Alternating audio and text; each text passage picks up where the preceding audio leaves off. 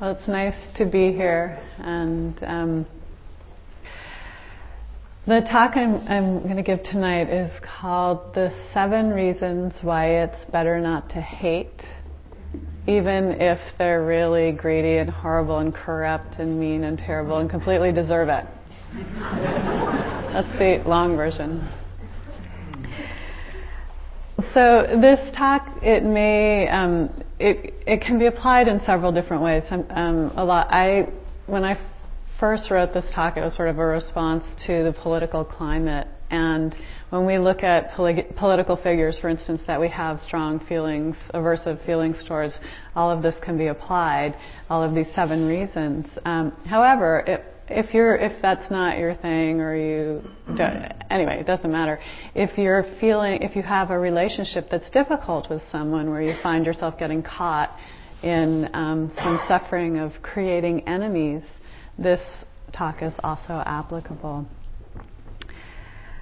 as was mentioned in my bio, and I've come here and talked about it, I, am very interested in the interface of Buddhism and social change, and so I'm constantly exploring what that means. And this, this, so part of this is a practice of how do we take what we do on the cushion off and bring it out into the world to confront the suffering that we meet. And how do we confront our own suffering in relation to what's going on? How do we how, how can we live from a place of peace and ease and still act for change when it's appropriate and do so with equanimity? These are all big questions. And I think one of the keys to working with this is understanding how not to get so caught up in hating the enemy. So for those of you who are involved in social action, you find is, it, you'll see within these circles that it's really easy to um, demonize someone and to think that they're really bad and we're really good. We're right, we're good, they're bad. Whether it's, you know, as I said, a political figure or your neighbor who you're mad at or your partner who you're mad at today for whatever reason. Um, it's so easy to do that. And how, as Dharma practitioners, can we avoid getting caught up in that kind of thinking? And feeling. How can we learn to open our heart to love more and to connect with connect with our compassion and our sense of goodness and our awareness of the other person's goodness? So, just to distinguish uh, this word hatred, I'm using this word hatred because I don't like the word anger when we talk about um, in Buddhist circles, it's often talked about the three roots of suffering are greed, hatred, and delusion. And sometimes it's translated as craving, uh, hatred, and confusion, and then some variation on all of those. And I think the word anger in the Buddhist texts, which is usually dosa, D-O-S-A, is it actually has a wide variety of meanings. So when we say dosa, we can mean we can mean anger, we can mean ill will, we can mean um, rage, we can mean a, whole set of set of meanings. And I actually think anger is something, and this is this view may be somewhat controversial, but I actually believe that there's a lot of positive positivity in anger. Not acting out out of anger, and not in um, in cultivating anger, but that anger, when the content, when the story of anger is removed, what you're left with is really just kind of an energy.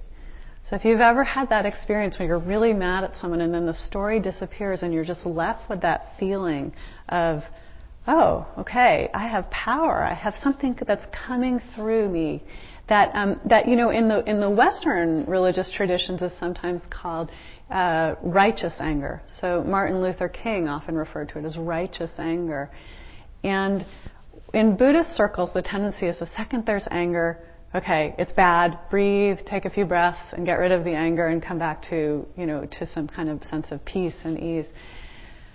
So I don't want to discount anger. What I do want to do is focus more on the sort of the ill will, the venom, the the the real dislike and what I'm calling hatred, but I'll probably in this talk go back and forth and say anger at times and confuse them.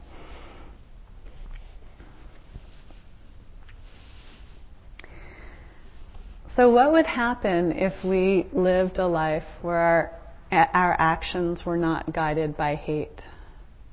Where we lived a life that came from love? Thich Nhat Hanh in the uh, 60s started the School for Youth for Social Service, which was this incredible training ground for, for students during the war, where these, these young people would come to his monasteries and they would train. They would do meditation practice, they would do sitting, walking meditation, study of the Dharma. And then they would go out into the communities and they would um, work with the people who had been bombed. They'd, they'd rebuild homes. They'd take in orphans. They'd do medical treatment. So they were doing this beautiful engaged Buddhism practice. And the motto of it was, could the, could the students learn to die without hatred? That was what he was trying to teach them. And as a realization, as a realization of their Dharma practice. So when we can come, when we're in a, a, situation where the hatred can dissipate, what's left is a lot more clarity. Hatred tends to cloud the mind. It confuses us. You know, we get, we get caught up in our views and our opinions and our us and them and right and wrong, and we can't see clearly. So, a mind that is free from hatred is a mind that has more clarity and more ease and more vision. And it may have some power, that power that I was alluding to earlier. It can still be there. There can be that sense of, oh, there's passion and I need to change something in the world. But I don't need to do it out of because they're wrong and I'm right, they're bad, I'm good. I can do it from a different place.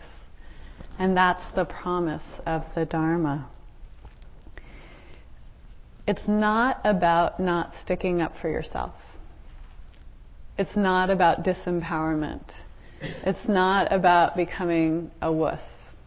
You know, it's about being very clear and clean and awake and seeing the situation so clearly and acting from that clarity and compassion.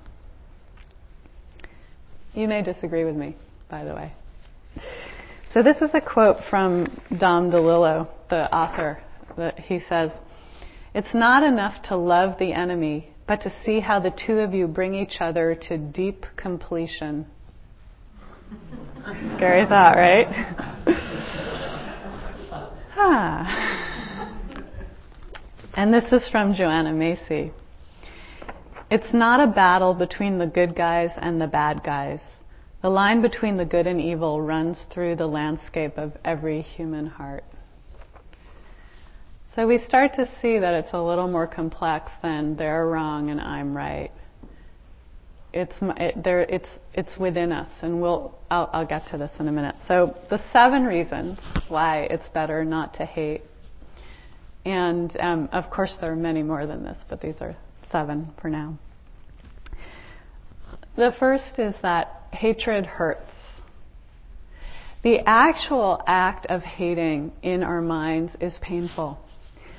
And so the Buddha often talked about it as being a hot coal that you've picked up and you've grabbed in your hand. When your mind is filled with that kind of aversion, it's like you're burning up. Your hand is burning up.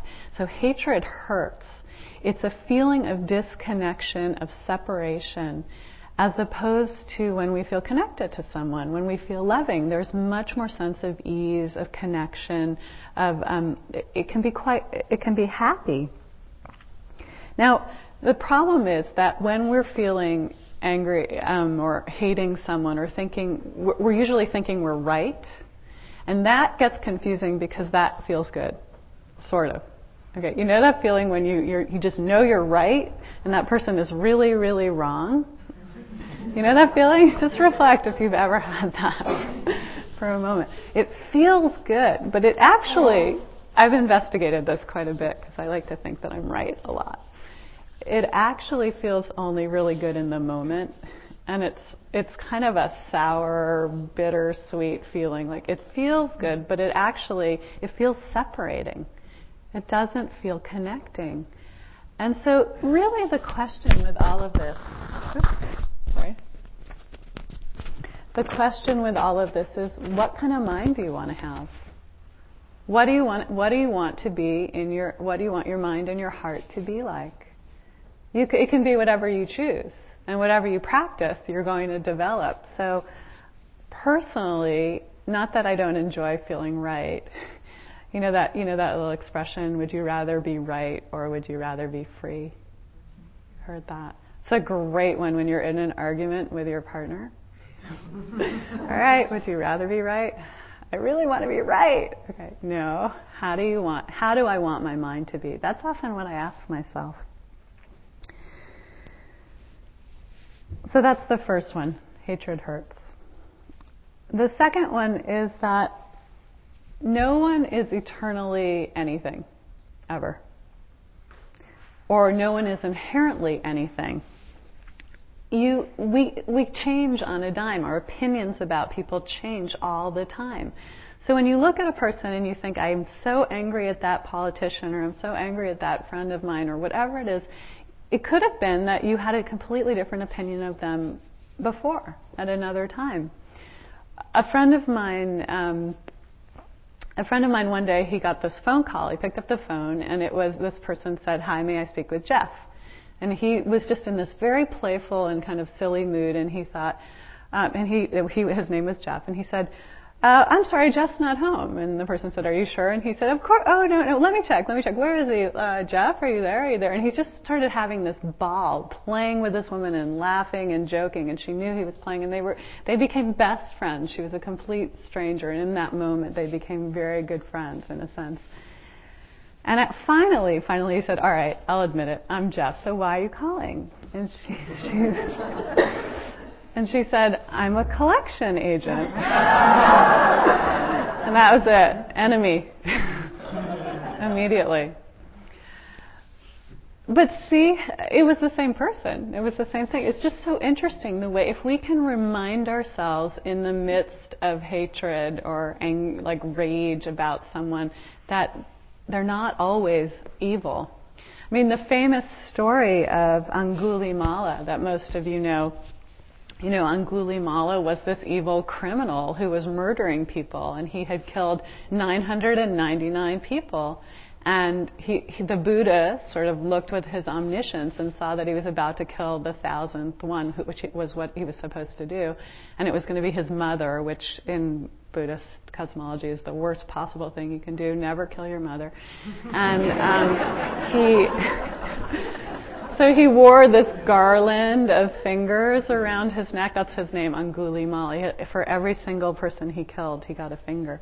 And he was about to do the last one. The Buddha stopped him, converted. You know, you're familiar with this story, yeah. So anyway, he converted him, and he became this enlightened being right on the spot. He just boom. You know, the language I think of the text is you is um, he was the Buddha was running ahead, and Angulimala couldn't catch up with him, and said, and say, "Why haven't you stopped?" And the Buddha said, "I have stopped. Now, how about you?" And then Angulimala, boom, got enlightened. That was it, and he still got apparently he had a lot of karmic repercussions that people would stone him right when he would go into villages because they were so angry at him but he was enlightened and things were good. Anyway, people people can change. People can change. That was my point. One more story. One more story along those lines. I was um, I was at a protest for the Nevada desert at the Nevada Desert Test Site, and um, we were we were in this the situation where we were doing a Buddhist protest, protesting the facility that was continuing to do research on nuclear weapons. And we were there, there was a line that you weren't allowed to cross. If you crossed the line, you could get arrested, which was essentially the protest that most people do. So we were sitting in front of the line, and um, we were meditating, and we were sort of doing this whole Buddhist thing. And um, and the, the policemen at the time were very happy to have us there, but they said, would you mind not crossing the line? We really don't feel like arresting people today because it's just, you know, it's kind of been a slow day. We'd like to keep it that way. Well, one of our, our members went across the line, and then the policeman got really angry, and he kind of got mad at us, and we were in this whole thing. Oh, the police are so evil; they don't understand, and we're just trying to show that we hate nuclear weapons, and that's bad. Uh, uh, uh.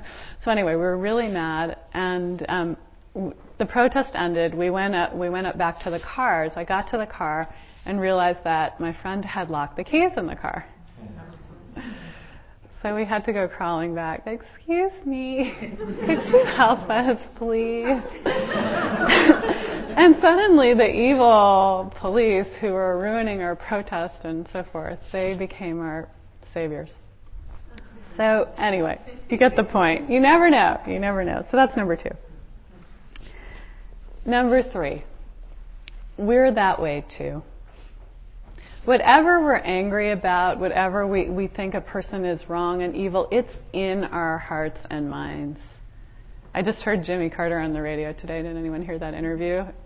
Well, it was, you know, his, his new book has come out, but just the memory of him making that comment many years ago, I've lust in my heart, and how horrifying that was to the country, and how, as Buddhists, you know, as meditators, that's of course. I mean, how many times has lust arisen and passed? How many times has anger, murderous rage come and go into our very hearts and minds? It's just the way things are. So the point here is that we have a, we have the capacity for anything really, and certain examples in history have shown us, for instance, in Rwanda in the 1990s, where these were, these were neighbors and friends, and the conditions became so severe that it turned them against each other, and they became each other's murderers and rapists. And I have this quote from um, the Human Rights Watch woman uh, who said, the behavior lies just under the surface of any of us. The simplified accounts of genocide allow distance between us and the perpetrators of genocide. They're so evil, we couldn't ever see ourselves doing the same thing. But if you consider the terrible pressure under which people were operating, then you automatically reassert their humanity, and that becomes alarming. You're forced to look at the situation and say, What would I have done? sometimes the answer is not so encouraging. It's it's scary to think that. And most of you are familiar probably with the Milgram experiments that were done in the 60s, right? Where they where they had some people who were the subjects um, who, who had to press a button to administer electric shock, and then actors who were screaming and getting more. And these people, because they were told to do it, they just kept pressing the button. And these were free loving hippies, right? These were these were people who you would um, never imagine would have a kind of violent tendency, but they did it. So so anyway, I'm bringing all of this up just to remind us that it's within us. So when we're in the midst of anger, how can we find compassion? How can that be accessed when we realize, oh, it's within us too?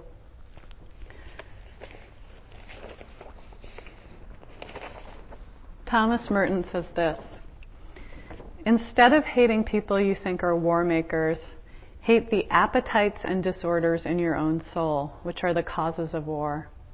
If you love peace, then hate injustice, hate tyranny, hate greed, but hate these things in yourself, not in another. Interesting quote. So the fourth reason is we don't know for sure who's right. This is a hard one to stomach because when we're mad at someone, as I said earlier, we really feel like we're right. And we know from our Dharma practice the importance of being able to be with not knowing, to sit with the discomfort of really not knowing, not holding to fixed views. And we know that if we hold to fixed views, then we suffer, even if we're right we suffer. So if you look back over all the views you've held, how many times have you held views that at a certain point in your life you were completely convinced they were true, only to find out years later you were wrong? I know at so many of the friends I used to work with um, in the in sort of the engaged Buddhist circles, for years were involved with militant, violent movements, and now they're pacifist, peace-loving Buddhists. And you know, what's who was right? When were they right? Was there ever a right? It's just we shift and we change. So sometimes that helps me a lot to be a little bit less judgmental, to have a little bit more of a flexible, relaxed mind in relation to saying, "Oh, there's the other, and they're they're bad." Number five is you can't fight karma. so this one is the one where you know you have to a little bit connect with the Buddhist cosmology, but you could just say, okay, we know that something that ha- that's negative is going to have negative results in certainly in this life, possibly the next, whether you believe that or not.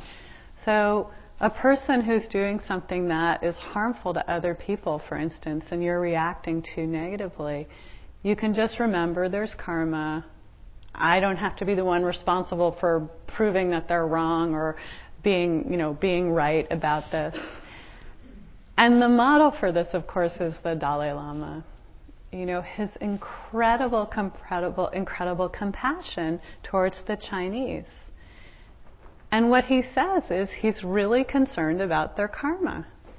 It's not about it's he like it's the compassion. It opens his heart when he thinks, wow, they are acting in ways that are harming the Tibetan people and the results for them are going to be suffering.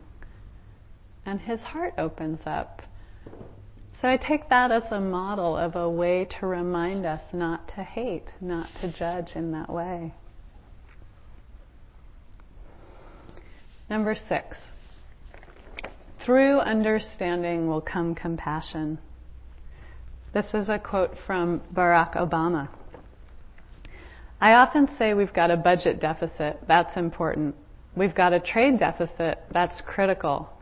But what I worry about the most is our empathy deficit. That's a great quote, especially from him, you know. One of the things I learned really, really early on in my practice, it was one of the very first retreats I ever sat. A teacher of mine said, When I can't be compassionate, I ask myself, What is it I don't understand?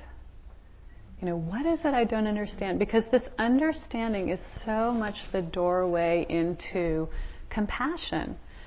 So sometimes, I mean, I'll I'll try this practice quite frequently. You know, I'm angry at someone. Okay, just take a moment, take a breath, and see what don't I understand. Oh, there's a whole set of causes and conditions that led to them being the way they are, or they really believe they're right and they're suffering. Uh, that you know, there's so many ways of invoking compassion, letting compassion in you know, when we can't feel compassion, I love those of you who are familiar with the Tonglen practice of giving and receiving. When someone is feeling pain, to instead of rejecting them or being shut down, to actually imagine taking it in, not in a way that can hurt you, but just in a way, just breathing in the suffering and transforming it internally and breathing out alleviation of the suffering, which is the compassion. It's an incredible practice. An incredible practice when you're working with the so called enemy. You can do that as a practice. You can just stop and say, see if I can imagine the whole web of conditions that led to why this person is acting the way they are. And sometimes it relaxes. And sometimes it's just understanding. You know, you know how compassion can come in an instant when we understand. So another story. They're kind of like the earlier stories. But I was driving along in Berkeley, and there was this. There's a road where um, it gets pretty congested, and I was in a rush, and I was trying to get sort of down a couple of blocks, and there was a person. There were three lanes. There was a turning lane, and then the two two other lanes, and there was a person in the middle lane trying to turn left. And I was late, and it was causing this huge traffic jam, and everybody was honking, and I'm like, "Oh, this is so annoying! I have to get through." And I just hated this person. And so finally, finally, I inched my way up. I got up. I got right there. I looked into the car, and it was my friend Sue. and I just went, oh. And so all this rage and demonizing and othering and so forth, it all disappeared in that moment. I just thought it was hilarious. I started laughing and waving, you know, get over there, go, go, what are you doing? So it, so it was this moment of compassion because I could love her because she was my good friend. But I couldn't love this faceless bad driver who was ruining my day and making me slow. This is the practice of compassion. The final one is just a little famous Buddhist quote Hatred will never cease with hatred. Only through love will hatred cease. This is the eternal law. So whatever we practice will develop. Gil uses this. I love. He, loves to talk about the water bucket. Right? You drop a little bit of water into a bucket, and you look down one day, and it's filled with a lot of water. What we practice grows and grows and grows. So what do we want to practice? It's about linking the means with the ends, so that it's not just we we well, I think it's best said by Thich Nhat Hanh when he simply talks about being peace. Who do you want to be? Do you want to be a person filled with hatred and rage and I'm right and self righteousness and judgment? Or do you want to be a person filled with love and compassion and kindness? A.J. Muste, the great peace activist, said, There is no way to peace. Peace is the way. That's such a great quote. So, who do we want to be? You know, Martin Luther King talked about it as a hatred and violence as a descending spiral into more and more violence. That the only way out is love. It's the only way. So, just a reminder that this is not about disempowering you. It's not about not acting for your own. Um, when you see, when you feel passionately about something, it's not about not responding.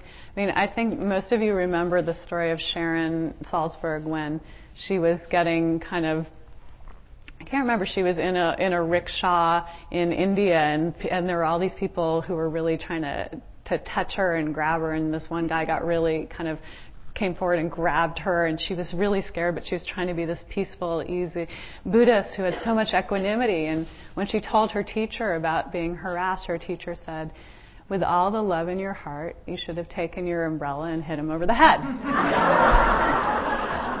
so this isn't about. you get the picture. We're just trying to work with our minds, trying to work with our hearts. So if we're not going to do it through hatred, we got to go do it through love, and we can.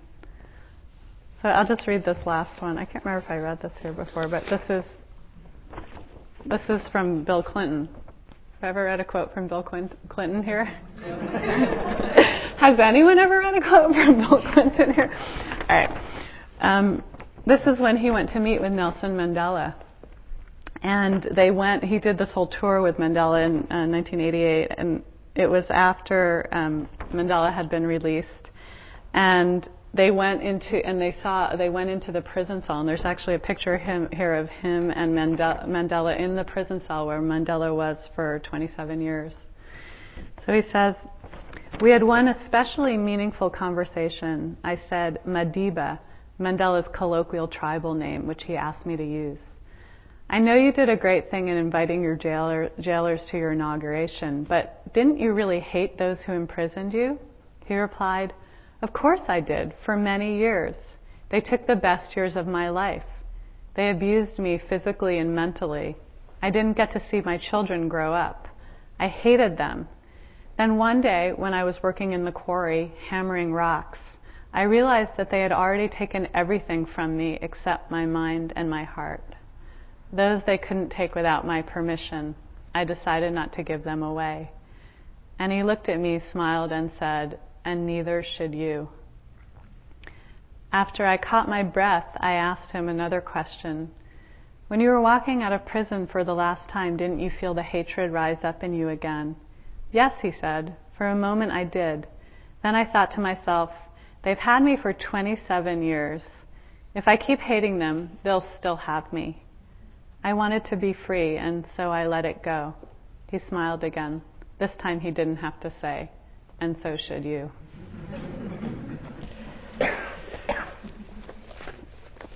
so that went a little bit longer than I expected, but um, we have some time for any comments to end.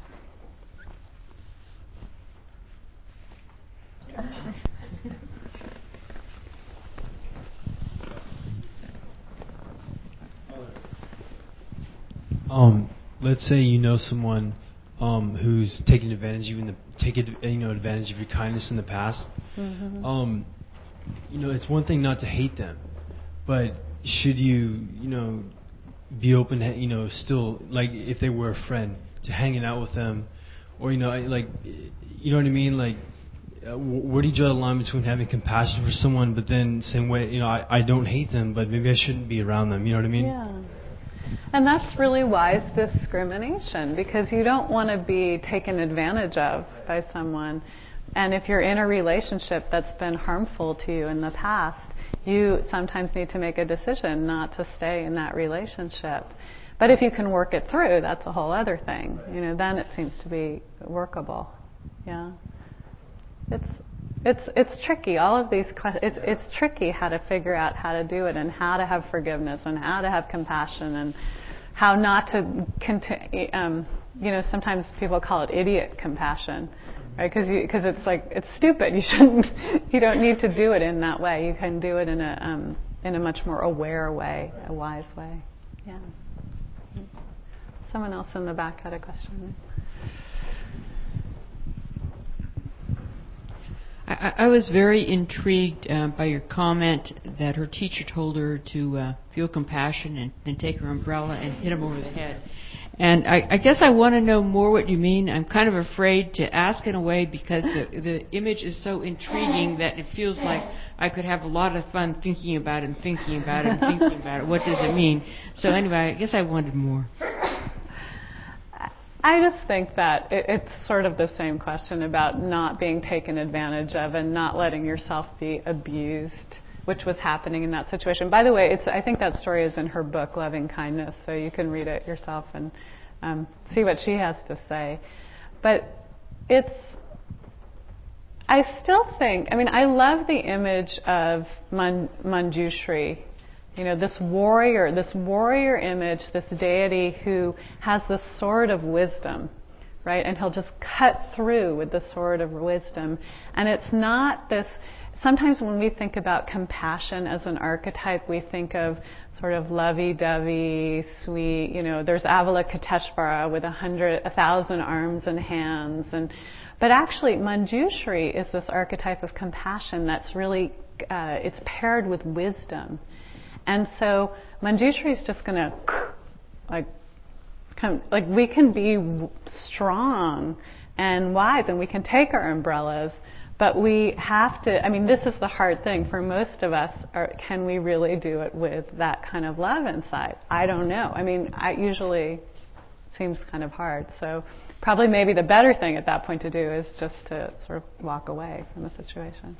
I don't know think about it. Yeah.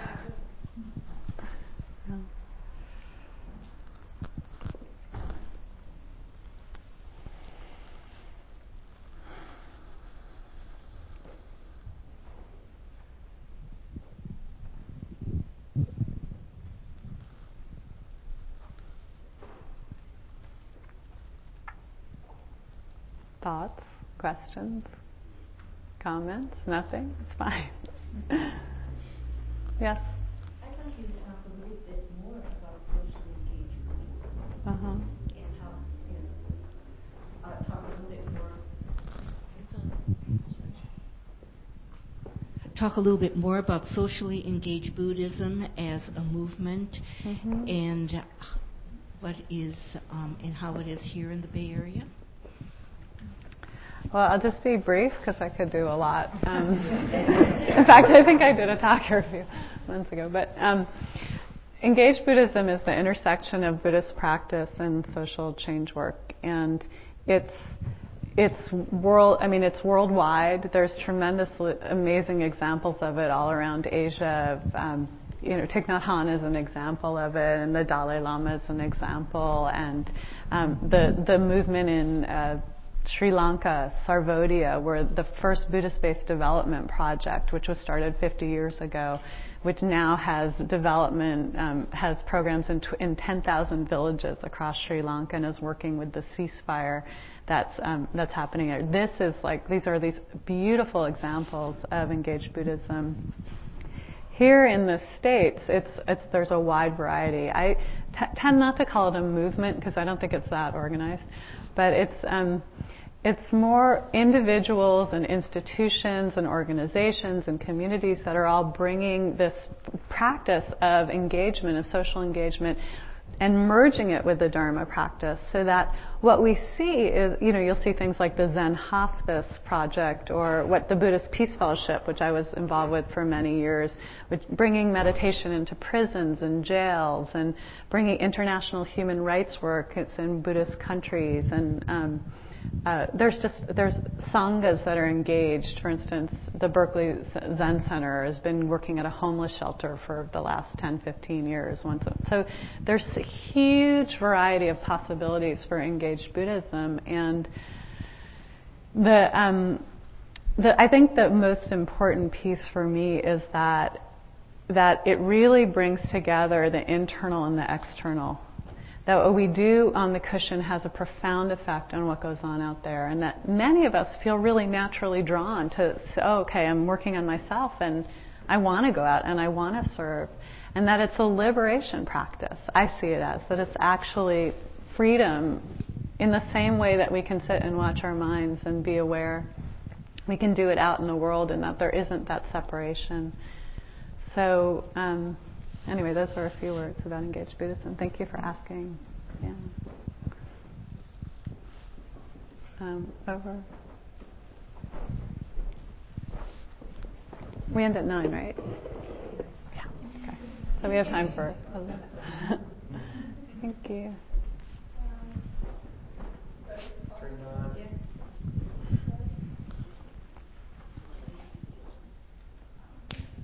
Okay. So, um, I know what you're saying. You have to have compassion for people and stuff. And um, what if you know the person, or like the not person, but like a group of people are doing something wrong? Like, um, I've been researching a lot about animal cruelty, mm-hmm. and that's wrong. I mean, it's just it's disgusting, and they like these corporations don't want to change. Would mm-hmm. you have mm-hmm. compassion for them? Mm-hmm. It's a really, it's a huge question. You know, I mean, with, within the Buddhist world, there's really this sense of trying to not be so attached to our views and to have this more sense of ambiguity and we don't know and they don't know. And I remember I was reading this book and there was this question of um, uh, the author of the book. It's a wonderful book. Know I forgot the name. Anyway, it's about the doctor in Haiti who's working in Haiti. Does anyone read that? Mountain, Mountains Beyond Mountains. So anyway, he's working with the poor in Haiti, and he has this thing called um, AMCs, which he calls areas of moral clarity. Okay, so if a person is hungry, they need to be fed. If a person is torturing an animal, that seems like an area of moral clarity where we, we and so I think that again, it comes back to this warrior response that when you see something that you know to be hurtful, that you can act to change it. But see if you can do it from a place of a lot of groundedness and centeredness and not about, you know, you're the most horrible person on earth and I'm going to, you know, I'm going to do something really bad to you, but just like standing in your power and saying, this is wrong. And I know it and I see it clearly. It's a really different way of operating. So, thanks for your question.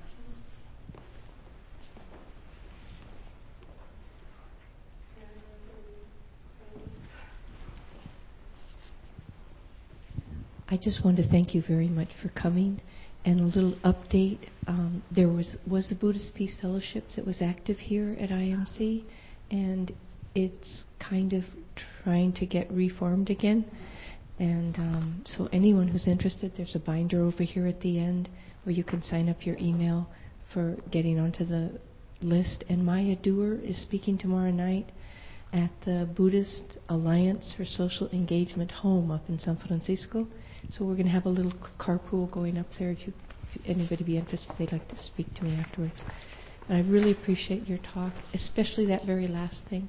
Because what haunts me is the war in Iraq, and I sometimes sit here in the middle of everybody, and I just wonder, you know, with all of the strength that we have, if we could just, you know, focus it on Congressman Lantos, like get him to start voting against the war, which he hasn't ever done. Mm. So um, I just am grateful for you to touch us. Thank you. Well, um, while you're advertising the Buddhist Peace Fellowship, there's a there's a big um, benefit for Buddhist Peace Fellowship with Robert Thurman coming up, and um, it's called Wisdom and Compassion for Social Change: Being Peace in a Time of War. And it's Sunday, March 5th, up in San Francisco. So I'll leave this poster out there if you're interested. I only have one, but if you've never heard Bob Thurman, go. He's so great and amazing to listen to and very funny and brilliant. Oh, you have that. You have the poster there. Oh, you have leaf. Great. All right. So let's um, let's end with a meditation, just a minute or so. Sure.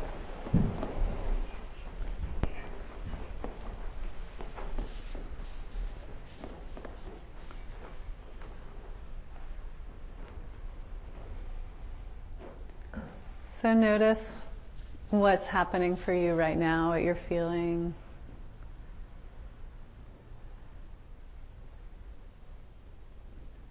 And notice if there are any areas in your life where you might begin to apply some principles of non hating. And notice if there's a part of you that feels drawn to acting on something in behalf of what you believe in. See if you can feel that inside your body, that energy.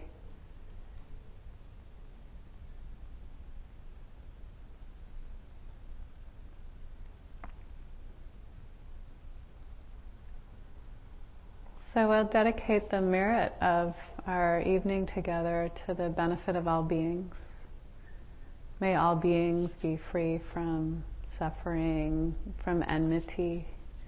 May we learn to live together in a, insanity in this planet. May we protect this planet that is so deeply in need of our love and protection. May all beings, may we, may we walk together in joy and happiness and may we awaken to our true nature.